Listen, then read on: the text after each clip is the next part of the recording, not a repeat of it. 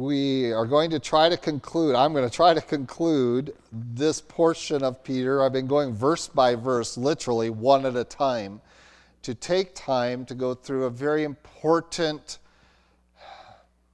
uh, category of teaching that I see largely neglected and abused in too many churches. Some that overemphasize it, others that, that have taken Scripture, I believe, have twisted them uh, to their own purposes that they might um, live in a pseudo kind of peace relationship with those in authority uh, rather than the true peace that God calls us to have with those in authority. And so we are in 1 Peter chapter 2. We have looked through these as Peter moves from doctrine uh, in the technical sense of theology into our relationships and we're going to be revisiting the first of those, which are, is our relationship within ourselves of the, of the battle between the flesh and the spirit, our relationship with the Gentiles, with those who are unbelievers uh, at large. In, in our uh, instruction in verse 12 was to be honorable among them, and that they might glorify God by observing uh, His righteousness in our behavior and in our speech, in our, uh, as I said, our very countenance, a very uh, look upon our faces. And then we have spent these last two weeks looking at our relationship with the government, with those, not just government, but with all those in authority over us. For certainly, this is within the home, within the church, as well as in society at large. But the focus here for Peter is on the government, uh, the king, the uh, governors, individuals of this ilk, that we might have a right relationship with them again, that we might direct praise to God by our relationship with them and toward them. And we come to verse 16, and we really have to back up to verse 15 to get the full sentence. Let's do that and read the text, and then we're going to explore this last element of uh, what is going to be studying out of 1 Peter. It's not the fullest extent that we could do in Scripture. We could spend an enormous amount of time under this category, but we're going to try to conclude that today. Uh, God's word says, For this is the will of God, that by doing good you may put to silence the ignorance of foolish men, as free, yet not using liberty as a cloak for vice, but as bondservants of God. Honor all people, love the brotherhood, fear God, honor the king. And again, verse 17 is the directive that summarizes these relationships, and we are focusing on honoring the king and what is involved in that. And we come now to a definition. This is not the first and not the only place, certainly within Scripture, we have an understanding that we are called to liberty. And Peter assumes it. He doesn't really instruct us extensively on it, he simply lays it out that we are free men that we do have liberty. And uh, so we need to define these terms because of the American concept of the definition of what it means to be free and to have liberty. And we really have a couple things to address because there's another term that isn't used here, but it is very popular in our culture, and that is the term we have these rights. And so I want to help us understand the distinction between what is a right and what is a liberty or a freedom. And yes, the Bible interposes those, the idea of freedom and liberty, uh, freely. And so they just go back and forth, and we see it right here in this verse. You are free, and, but don't use your liberty as a cloak for vice. And so liberty and freedom are, are overlaid very well here in Scripture consistently, as we're going to see. Uh, we, we're going to, to Corinthians, Galatians, we're going to see in Pauline writing and Christ teaching uh, that we are called to this kind of thing. Even in the Old Testament, proclaim liberty throughout all the land was the conclusion, really, of God setting Israel free, bringing them out of, the, out of Egypt into the promised land. That one of the things was proclaim liberty. And that seems an odd thing to say when all we think about in that context is the giving of the law. That the law is the opposite of liberty. And it might seem like that when we read through Paul's teaching in Corinthians and Romans, other places, uh, and even in Galatians, that we're going to be looking at today. Um, but it really isn't. And we're going to try to develop that concept to uh, clarify how we're using Scripture. The problem is we're taking modern uh, Western, I'm going to say Western, not just American, but Western ideas of what liberty and freedom are, and we're transposing them into Scripture. We're inserting them, and we're making these verses say things very differently than what they were intended to say. Uh, but rather, what we should be doing is inserting some older concepts of liberty and freedom that were not lost on, the, on this nation, even within the last 250 years in this nation. Uh, it, it, it had a different concept. Even in the original documents of this country, we had a deeper and a fuller understanding of what liberty and freedom entailed and what it did not include. And that's perhaps more important than what it did include is understanding what it did not include. And uh, that has been lost in this day. This is not new. This is not something that this losing of the concept of liberty is not only been in this generation, in this time period. It has happened occasionally throughout history, and we have that even recorded for us in biblical history. As we go through and we look at biblical history of uh, Israel, of the world, even antediluvian, before the flood, we have a knowledge that this, we, we got to this point over and over again. And that point is declared in God's Word, which most Americans, we ask them, what is freedom? What is liberty? Uh, they will invoke something comparable to this phrase everyone does what is right in their own eyes. That's the biblical phrase. They won't use that verbiage necessarily, but liberty is I can do whatever I want. And I get to decide what is right and what is wrong. And that's subjectivism. That is, that there is no universal truth of what is good, and nor is there a universal truth of what is bad. And so they would contend that everyone does what is right in their own eyes, that I decide what is right and wrong, and then I choose accordingly, and no one can judge me. And perhaps that is one you heard quite frequently in your life. I know I have from various people. Don't judge me. You can't judge me. And they pull out, a, pull out of context a, a couple of scriptures. Amazing how they know those. Uh, judge not lest you be judged. And it's and, which again, even the last phrase qualifies the first one, doesn't it? Uh, whatever measure you're going to judge people, measure yourself by it as well, is the statement there. And, and we forget that. And so we come to this phrase, everyone does what is right in their own eyes, and we say, well, that's freedom. Well, no, it's not. That, that is the condition of man immediately before God says, You're done. It was the condition of man when God came down, everyone's doing what's right in their own eyes, and God says, You're done. I'm going to destroy you all. And he found one righteous man, Noah, and, and built the ark. It took 100 years and delivered humanity uh, with eight people in a boat. Uh, and we find that, again, you go into, well, what are people doing? They're doing whatever they want. They do what they want, and God comes down, sees what they're up to, and says, This isn't good, uh, so let's bring division among men. And at the Babel uh, event, we have the separation of peoples by, by the power of, divi- of being able to communicate to one another, using different languages we see that, Christ, that God comes down and he visits places like Sodom and Gomorrah, and he says that they do whatever they want. And he says, That's enough. I'm going to destroy them. And then later on, he comes into his very own people, Israel and then Judah. And what does he find? It says they do whatever is right in their own eyes. They establish the measure of right and wrong, and then they take this high position and that they cannot be judged.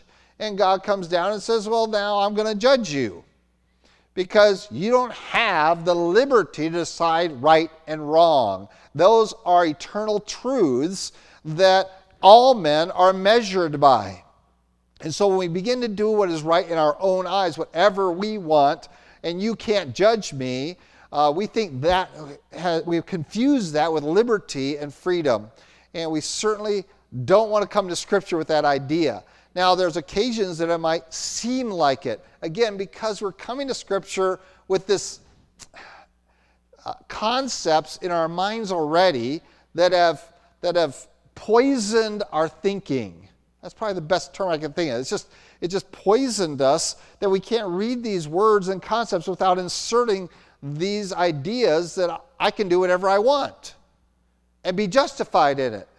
I can defend myself for that, and, we, and I see that extensively. I see Christians doing it. I do whatever I want, and, and I can rationalize it. I can use the Bible to do that. We twist and, and manipulate Scripture. We, we take it out of context to approve of ourselves. And we forget the purpose of Scripture in Timothy is that you may be approved of God. Study to show yourself a workman, approved of God. That's the goal, is not to prove ourselves. I go to Scripture so I can reform myself so I can be approved by God. Very different perspective than what the world thinks of as liberty. But we come with those ideas. So when we visit Paul in Romans and, and in Corinthians and in places like that, and he says, you know, I'm not bound by the law. And, and it sounds like, well, that's great. We don't have to keep any of the law. And he doesn't mean that. It's very clear that he has a concept of righteousness that isn't tied into the law. I don't go to the law, I don't go to the ordinances of man to decide what is right and what is wrong. And so, um, the way that plays out in my generation, and I don't hear it very much anymore being used about, it's not about, we, we, we can talk about what is legal, and then we can talk about what is ethical. Now, which one is the higher law? What is legal or what is ethical? Well, there are many things that are legal that just aren't right. They aren't ethical. You can say, well, there's no law against it. And you're right, you have freedom because there's no law against it of man. There's no ordinance of man written against it. And so that yes, you can claim I am free to do this. But we know that it is not ethical to do that. That is, that there is a higher law than that. And so, yes, you are free from a legal standpoint to do that. But from a moral standpoint, from an ethical standpoint, you do not have liberty to do that. Well, that has always been the case. And Paul says, listen, I am free from the law because the law isn't touching me anymore because I am operating in the, or, in the area of what is ethical, what is moral, what is truly right. And we're going to define that today because that's where we ought to be living. We ought to be living here. And once you live in this area, the area of the law really doesn't apply very much, but it does because sometimes we talked about last week uh, governments will call good evil and evil good. We saw that with Daniel, correct? And so we had that example. And so we are, so it's not that we are disregarding the law, it is that, that we recognize we are free from the law because the law doesn't apply to us anymore. Not that because we are dealing on a scale of what is right ultimately, morally, ethically right, which is superior to the law. And so we're going to see that in Galatians and Corinthians today. But we want to come to this as we are free, and but that's not free to do whatever you want. It is rather that you are freed from the law of sin, free to now be, be at liberty and this is a big deal in Judaism, right? Because you're free not to get circumcised, because that really wasn't what was about. Uh, whether your males were circumcised, it was really about is your heart surrendered to be committed to God, to be submitted to Him, and is that the condition of your life? And so it says, circumcise your hearts, O sinners. Well, what does that mean? It means I'm going to surrender my life to God, and that that is really what we're looking for. And so that is outside the law. There is no law that can touch the heart. Let's begin right there. There is no law that can touch your heart, that can contain it. We call this individual soul liberty, and we're going to talk about rights here very shortly. Uh, but there's no law that can rule your heart. You can be obedient even as you are rebellious in your heart, can't you? You know that. You know that was true when you were a child. You know that's true of your children. You know that's true of you. I can be I can be to the letter of the law obedient even while being rebellious in my heart. And the perfect biblical example of this was the Pharisees. I mean, they were to the nth degree obedient to the law, yet Jesus Christ condemns them and, in, and one category after another, after another, after another. He says, Well, you're obedient to this law, you're going to tie these things, and you're going to call this stuff dedicated to God. What, but what you dedicated to God was really what you owed your parents. And now you don't have to honor your parents because you claim you've dedicated to God. You're a rebellious generation, you brood of vipers. They use liberty, the freedom of being uh, tied to the law, that this concept, and, you might say that's upside down, but that's what they use. They abuse that to do what was right in their own eyes, and they actually broke the spirit of the law, the ethical part of it, the moral part, what is true righteousness. And so, by uh, these that are tied into a legal concept of what is right, then end up often doing what is wrong. And Jesus Christ condemns that. That's Pharisaism. So, do we disregard the law? No, but we live above it. Let's go to Galatians. I've referenced that. Let's go to Galatians chapter 5. If you'll turn there with me, and you'll see these exact same terms that Peter uses here in 1 Peter 2, uh, verse 16. We're free, we're, we're and we have liberty. But what does that mean? So let's go to Galatians 5 1. It says, Stand fast, therefore, in the liberty by which Christ has made us free, and do not be engaged again with a yoke of bondage. Don't go back and start measuring your relationship with God to some legal standard. He's not saying go out there and do whatever you think is right. That is not what this verse says. eradicate from your thinking an American definition or usage of the word liberty and freedom of doing whatever you want that is not really new. It, it happened in France, it ha- it's, it's been in other places too. And so he says, listen, none of this is right. And so uh, stand fast. Claim your liberty, claim your freedom. But let's jump down to verse 13. For you, brethren, have been called to, to liberty only. Do not use liberty as an opportunity for the flesh, but through love serve one another. For all the law is fulfilled in one word, even in this you shall love your neighbors yourself. But if you bite and devour one another, beware lest you be consumed by one another. And so then we have the whole idea of contrasting the flesh and the spirit that we talked about when we talked about that first relationship Peter referred to. The first relationship was you have a war going on between your flesh and your spirit. Paul references it here. We're going to go back to that relationship, say we need to identify we're involved in a war. And we're losing that war if we use an American concept of liberty and freedom and interject it into that warfare. We basically surrendered. And Paul here in Galatians says, listen, you stand fast in your freedom, stand fast in your liberty, but do not think that that gives you an opportunity for the flesh to do whatever it wants.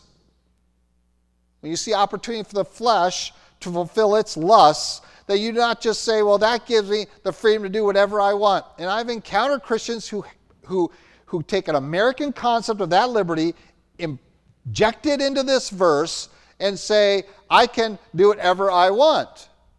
We're not legalistic in this church. So that means I can show up in church and I can be this and be that. And, be, and I'm like, uh, and I, and I go, well, sure. If you want to come to church naked, I guess that's okay. Um, you have the liberty to do that, right? You're free, free in Christ. I stand fast in my liberty. um, but that's not very nice to me. Have you thought about anyone else that's to look at you? I know you're a goddess, all that, but it's not. You're enticing people to sin. You're enticing, you're causing all these problems, correct? And so the Bible says, I have a law of liberty, of, modesty. I'm going to bring modesty to the table and I'm going to, I'm going to bring things to this to my worship that take all the attention away from me and if anything that always speaks to glorifying god and so i'm going to put upon my vestige and my apparel and my clothing i'm going to put evidences that i am here to honor god that i'm here to to, to magnify worship. I'm here to, to represent submission. I am here to do all these things, and this is what I want to accomplish. I don't want to entice others to sin. Hence, I'll be modest. I don't want attention drawn to me. Hence, I will be modest. Now, that's just one category, correct? We can pick on a lot of other categories. So, what is the, the parameter of our liberty?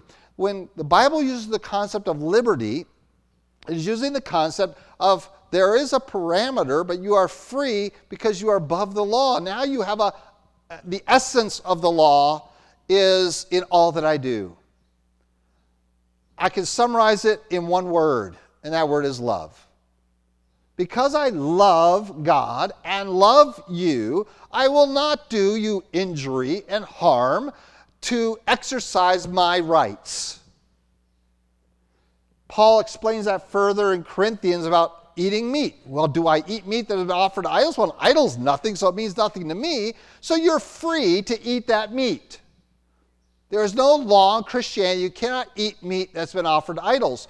But if the person you're buying that meat from, or you're getting ready to buy that meat, he's standing beside you, a brother in Christ who's weak in his faith, saying, Hey, that meat's been offered to idols. And, and it's not a big deal in the United States, we don't think. Um, but in places like India, it is, because they still do that. And so, uh, do I buy this meat that's been offered to idols? Well, I have the liberty to do that, but as soon as I have a brother over here that that matters to him, suddenly I said, no, I don't need to buy that. Why? But you see, the American gospel, no, I have a right to this and you can't judge me. Well, you're, you're claiming a spiritual high ground that you understand liberty, and yet your claim to spiritual maturity falls on his face because you have no love for your brethren, which trumps your liberty every time. Every time. You want to claim spiritual maturity? Then you better demonstrate a love for others that is Christ level, who laid down his life for you. Are we willing to do that? No, we're not even willing to surrender a little bit of liberty. I am free to wear my clothes however I want, Pastor. I'm like, yes, you are. And I'm free not to look at you.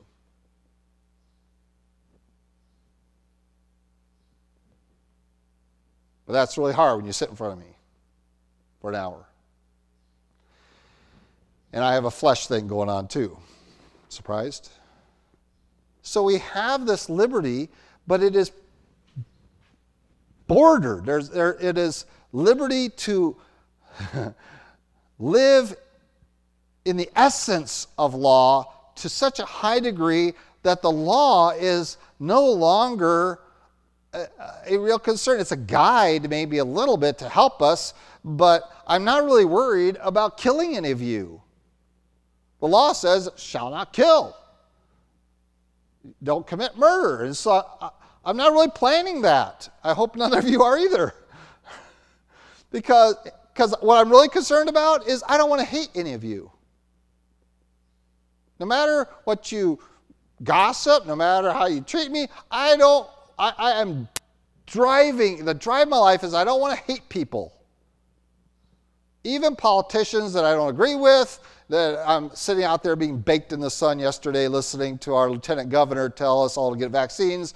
You know how I feel about that. I don't want to hate the man. I'm going to pray for him, and I don't want to listen to him, but I don't want to kill him. And the precursor of killing him is hating him.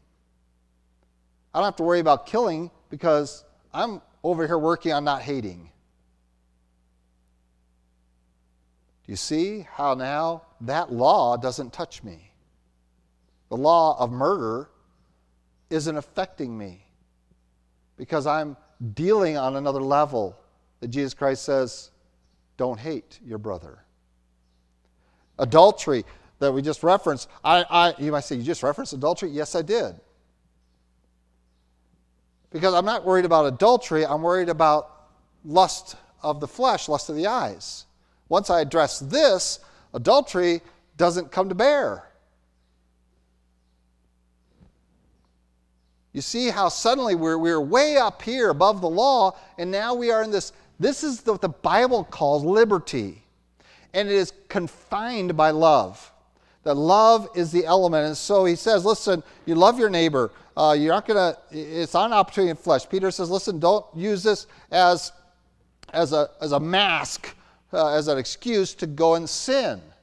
I'm free. No, you're not free. You are not free to wear whatever you want to wear because you should be driven by a love for your pastor and other men around you, of the world or your family or your neighborhood, to dress modestly.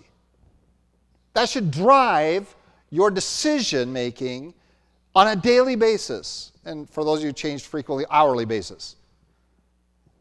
Some, some women change their clothes frequently.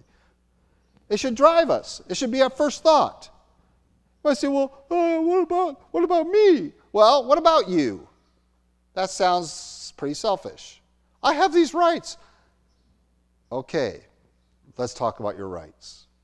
Because that's really important to Americans, right? We have a right to be free thinking uh, and free acting and free doing.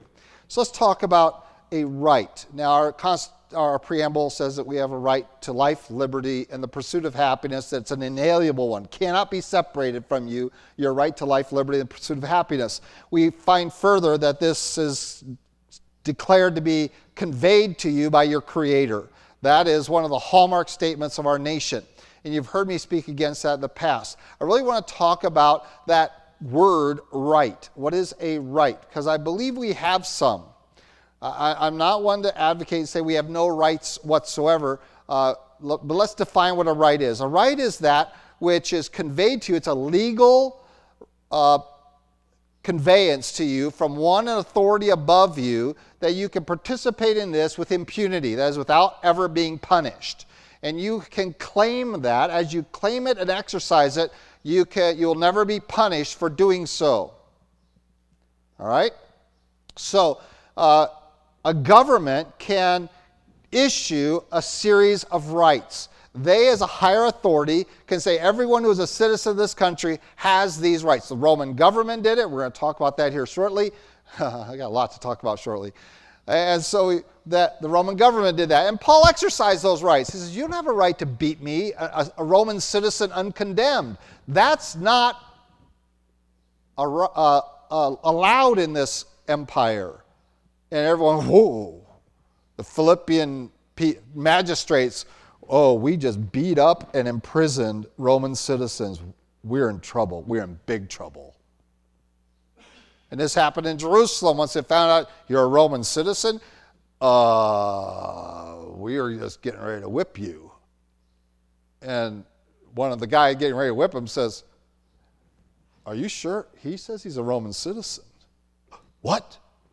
So Paul invokes the rights of citizenship that the Roman government, the authority, issued for all of those that were citizens that were different than non citizens. So, yes, that has been around for a long time. It's nothing new in our country and other countries. Citizens have more rights than non citizens in those countries. And so, um, that's conveyed. But what our document is saying is that these were conveyed by a higher authority than government. They're claiming a divine authority for this right. That these rights supersede government. Now, I understand why they wanted to do that, because they wanted to justify their own rebellion against their government. So they had to claim an authority higher than government to rebel against government, didn't they? Which is what we are doing by civil disobedience uh, when we continue meeting when the government says don't meet. Uh, when we don't wear masks, when they say wear a mask. We understand that's civil disobedience. Uh, when we pray three times a day facing Jerusalem, even though the king says don't pray three times a day facing Jerusalem. uh, we understand that's civil disobedience, but that's not rebellion. And uh, but these people wanted to rebel against their government, that authority, and so they had to cite a higher authority than government. And we cite a higher authority than government for civil disobedience, but not for rebellion. And so these both said, well, higher authority than government has said we have these rights. And I keep asking people, can you please show me those in the scripture where we have the right to life, liberty, and the pursuit of happiness? And liberty in there, you say, well, you just said we have a liberty. We are free in Christ, not a right, a gift. Big difference. Liberty is not a right, it is a gift of God. We are free in Christ, which tells us something about everyone else who is not in Christ. They don't have true liberty. They are still stuck, condemned by the law. The law no longer condemns us. We are free from that. And now we operate on the essence and the ethics of it, which is that we love God and love one another, and that drives every decision I make every day.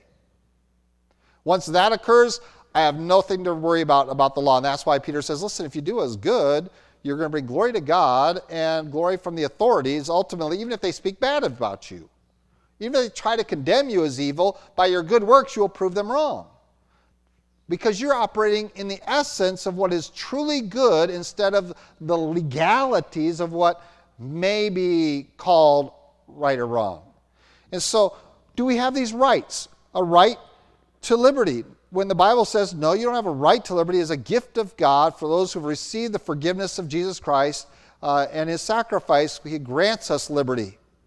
And so it is not an inalienable right, uh, and neither is life, correct? Because if it was an inalienable right, God could not take it away from you. So let's go back to the beginning of sin and see what kind of rights did Adam and Eve have? Did they have the right to life, liberty, and the pursuit of happiness? Did they have a right to? Now, I do believe, and you've heard me teach, that we did, we were instilled with a fundamental right that God put in us when He created us because He created us in His image. And that image brought upon us a right of self rule.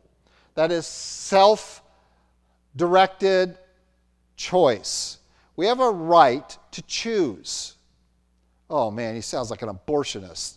Eh, yeah, it's kind of frightening, so please bear with me, okay? We'll get through this. We have a right to choose, not a right to life. Okay? I know that the right to life is the anti abortion movement, and the right to choice is the pro abortion movement. And it is phenomenal because technically, terminology wise, they are in the biblical right, and the right to life are in the biblical wrong. Constitutionally, maybe different, but in terms of biblically, you have right to choose. God has granted you his image. You are his image bearers. You have self authority. You have authority over. Remember, I told you no law can touch your heart. The heart is where you make choices in Scripture. So, no law of man can touch your heart. You choose what you're going to submit to, what you're going to believe, what you're going to uh, follow and serve every day. You choose that, whether you're going to serve yourself, the flesh, or whether you're going to serve God in the spirit. You choose that. You have the right to make that choice. We call it individual soul liberty in Baptist circles, that you have the right to believe whatever you want to believe. And I cannot enforce by sword or by imprisonment or by threat to change that. I can influence you, but I cannot take away your right to choose. You have the right to choose. Period.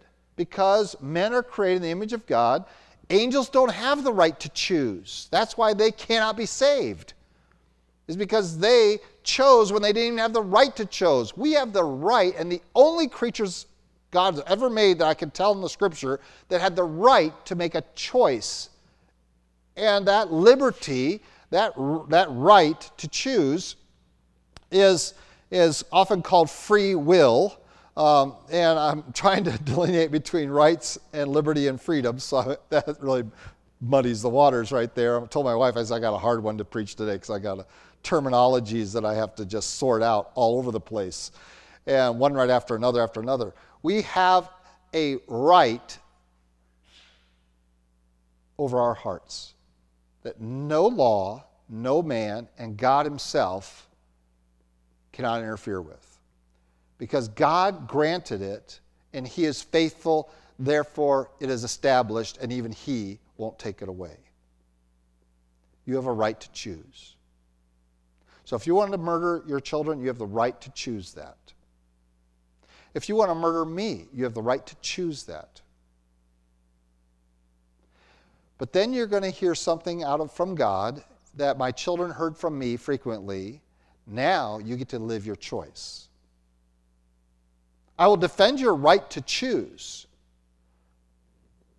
because God has established it. That is an inalienable right of man. And it's interesting how some theology are out there trying to evacuate that right from men uh, under the guise of the sovereignty of God, when in fact um, it, it, betrays God to do so, and it makes God the originator of evil. Um, we, we have them then trying to let men do whatever they want, and yet, because everything you want to do is God's will, and it's just horrific rather than just recognize that we have a right to choose. You have the right to choose, but then you must live with those choices. Adam and Eve, did they have the right to choose? Yes, God put them in the garden and said, This stuff you can eat, this one thing you can't eat, you choose. And he walked away.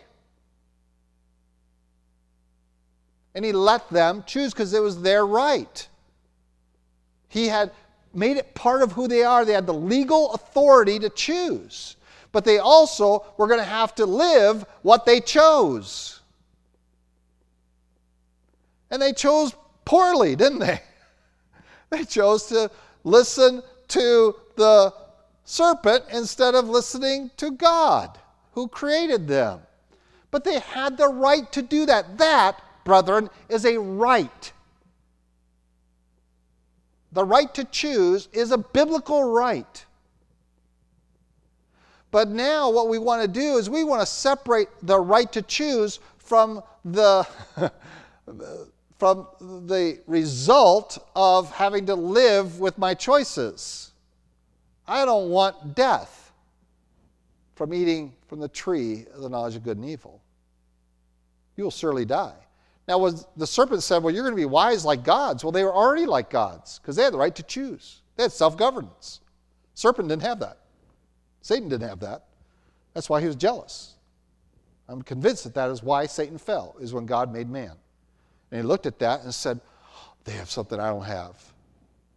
They have the image of God, and I don't have that. And that was when he fell. Because until then, until that moment when God created Adam, Lucifer was the highest created being. And we trumped him. And it got him mad. He was jealous. I want to be like God because they're like God. Why can't I be like God? He wanted what you have. So he comes down and he beguiles the woman, and she had the right to choose, but then she had to live with that consequence of that choice. You live with your choices, and that choice brought separation from God. It brought being weeds and, and hard labor. It brought uh, death ultimately. Uh, but um, they still had the right to choose. And we still carry that to this day. This is an inalienable right. But you cannot divorce the inalienable right from the consequences of each choice. And so, this we bring this forward into Scripture and we begin to comprehend what we are called to do. And, what, why Scripture keeps saying, you keep, you have to choose. You have to have this war within you and choose what is right. And the government cannot take that away because it is an inalienable right given to you by your Creator, and no government can take it. Zero. God Himself will not take that right from you. Don't let a theologian try to do it. God Himself will not take it. It is an inalienable right. Life, not inalienable. God can take it away from you. Government can take it away from you. Some madman can take it away from you.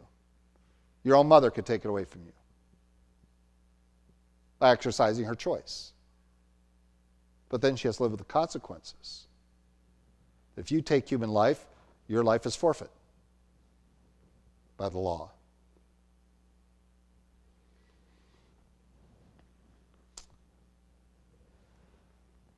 Do we have a right to liberty? No. If that were the case, there would no, be, be no prisons, there would be no slavery ever in the history of man. If men had an inalienable right to it, that God Himself could not remove it from you.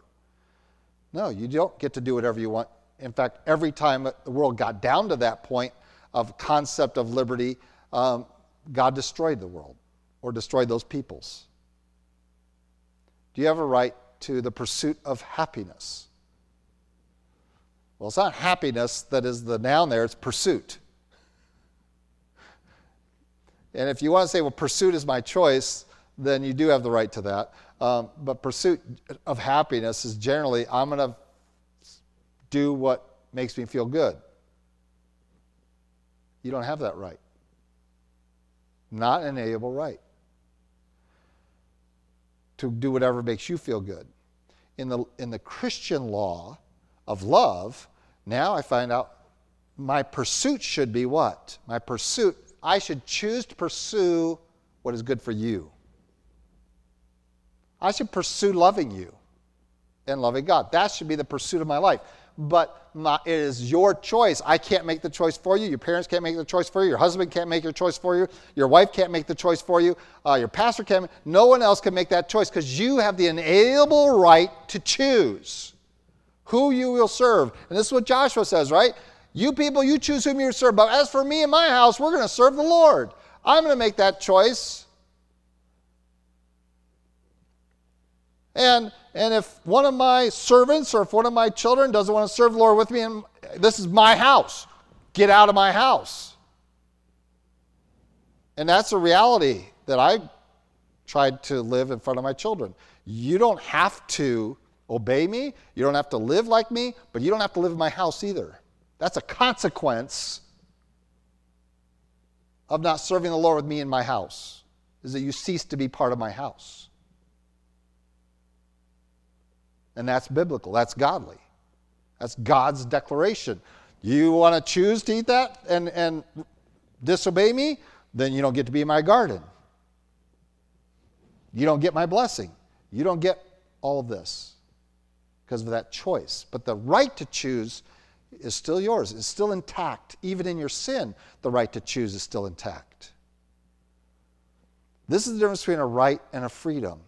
And so when the Bible comes in and says, listen, stand fast in your liberty, that's a choice to stand fast. I'm going to choose to stay free in Christ, not in this lower echelon of worrying about whether what I do is legal or not. I'm going to operate my life on a echelon like Daniel and Joseph and, and, and Hananiah and, and Mishael and Azariah, and I'm going to do what is right. I'm going to be in the essence of truth, of, the, of, of what is right and good. I'm going to be up there with Esther and Mordecai. I'm going to, I'm going to, I'm going to operate on this higher level.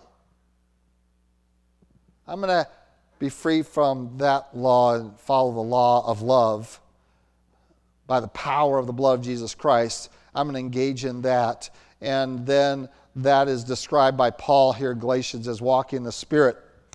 And uh, in uh, 1 Corinthians, he, he goes on into it even more uh, in chapter 9, 10, uh, the whole, uh, well, mostly chapter 8, um, dealing with their conscience.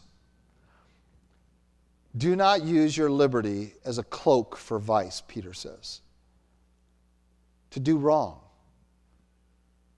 Well, I'm free, I can do whatever I want. No, you are not free to do whatever you want.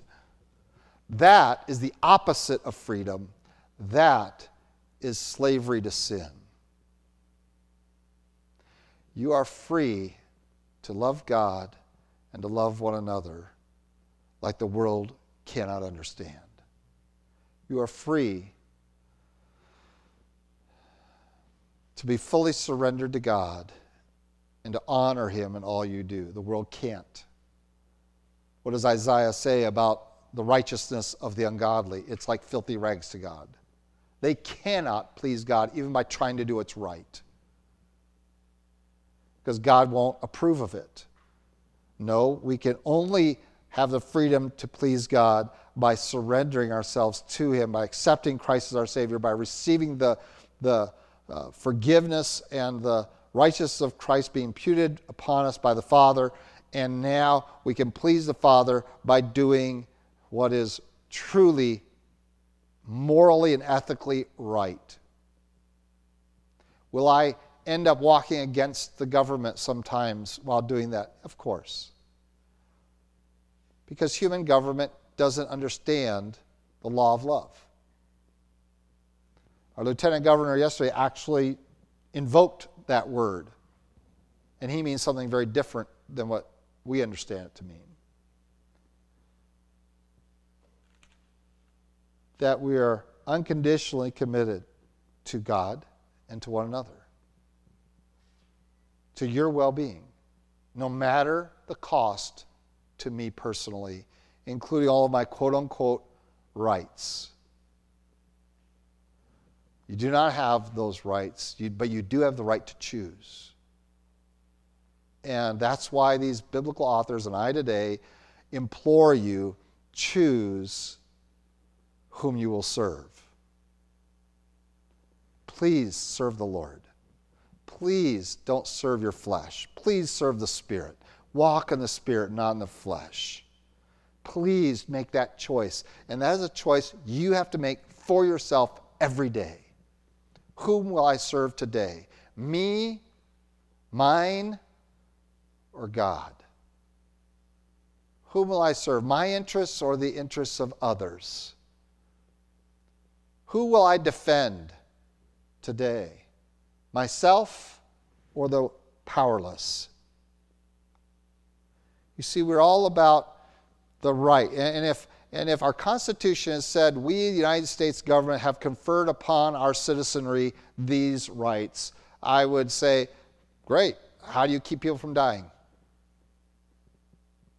Good luck.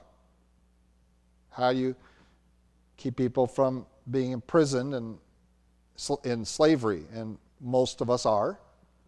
If we're carrying debt, the Bible says you are someone's slave. Few you're free. Breathe it in, love it, keep it, treasure it.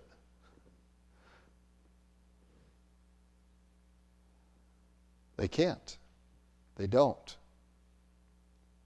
And let alone the pursuit of happiness. And so when we come to these concepts of government and our relationship with them, understand that I am not advocating you go out there and do whatever you want. It may have you may come to that conclusion after the last two weeks. So, Pastor, just I can just pick and choose which laws I live by. No, I live by the law of God, which is to love one another. And sometimes the most loving thing I can do for my country and for my community and for even my authorities over me is to be civilly disobedient. Daniel said it himself I am not a threat to you. I, uh, I, I, mean you no injury. I'm doing this for you, and I'm thanking God for the opportunity to introduce you to Jesus Christ. What we didn't talk about last week that I'm going to close with today is that Darius, at the end of that, issues a letter to everyone in his kingdom. And he says, There is no God but the God of Daniel. He is the true God. Who can deliver like Daniel's God? You see, Dan didn't just do it for his own protection, he did it for his king. For his king, not against his king. It might have looked like it was disobedience, but it was for his king. So his king could see what real godliness looked like and then what a, who a real God is and what he's like. And so we don't willy nilly just go through and say, I don't like this law, I'm not going to keep it. Uh, what you like and dislike is irrelevant to this equation. It is recognizing, and there is some, there is some concept of this in our country's forefathers that there has to be authority higher than the king, that we must, but they, they, they abused that. But we hopefully won't abuse that, and we'll say, when it comes to civil disobedience, I better have some biblical foundation for this and a motivation that is not selfish, but loving. I love this country. I also love other countries. And I see what we're doing to people. I see the fear, the despair, the frightening loneliness that has been imposed upon people. And it's not right. So I'll counter it with everything I have. Not because I hate my government, because it doesn't matter. This started under a Republican and, and it's continuing under a Democrat. This is not politics, this is about what is right. And when government is out of control and is doing this much injury to itself and to its people, I have a biblical mandate to love them and love this country enough to call evil evil. And this is a great evil. Not only in the development of this virus, but in the hysteria around it. And so we, this is not something we just randomly say, I don't like that law, I'm not keeping that law. No. We function by a law. That law is love. Am I doing this because I love people? I want them to be without this fear that just paralyzes them and is destroying families and relationships and throughout the earth, not just in this country, but throughout the whole earth. This is what's being perpetrated against us. This is a crime. And we need to stand. We'll stand for the unborn. But the people that have been abused and are powerless against it because of ignorance are also need our attention to say this is the truth from God's word. And that needs to be the foundation. Is not we're going to do whatever is right in our own eyes. Oh no, that is not freedom. That is not liberty. Not by a long, long ways. That is the pinnacle of evil. No, I'm going to do. I am free. I am at liberty to do what love demands, the love of God demands. I'm free to do those things. Not to do people injury, though they may claim that against us, but to do them with a blessing. Let's pray. Lord God, we do thank you for your love for us. And we thank you for this study. And Lord, I pray that we might leave here with a different perspective of understanding what freedom and liberty means, what it demands of us, and for what we will be held accountable for for your throne of grace. Lord, help us speak the truth in love always. And Lord, we understand that we live in a world that doesn't like the truth and doesn't understand love. And we know that many times they will hate us and should because they hated you. They will want to penalize us and injure us and even kill us. Lord, help us to love them nonetheless. And to seek their deliverance, even as we seek the deliverance of those that they are oppressing. Lord, let this be the drive of our life, is to love the Lord our God with all of our hearts, mind, soul, strength, to love our neighbors ourselves. Transform our thinking, our decisions, our walk. That they might adhere to these rules of what is truly righteousness. In Christ Jesus' name, amen.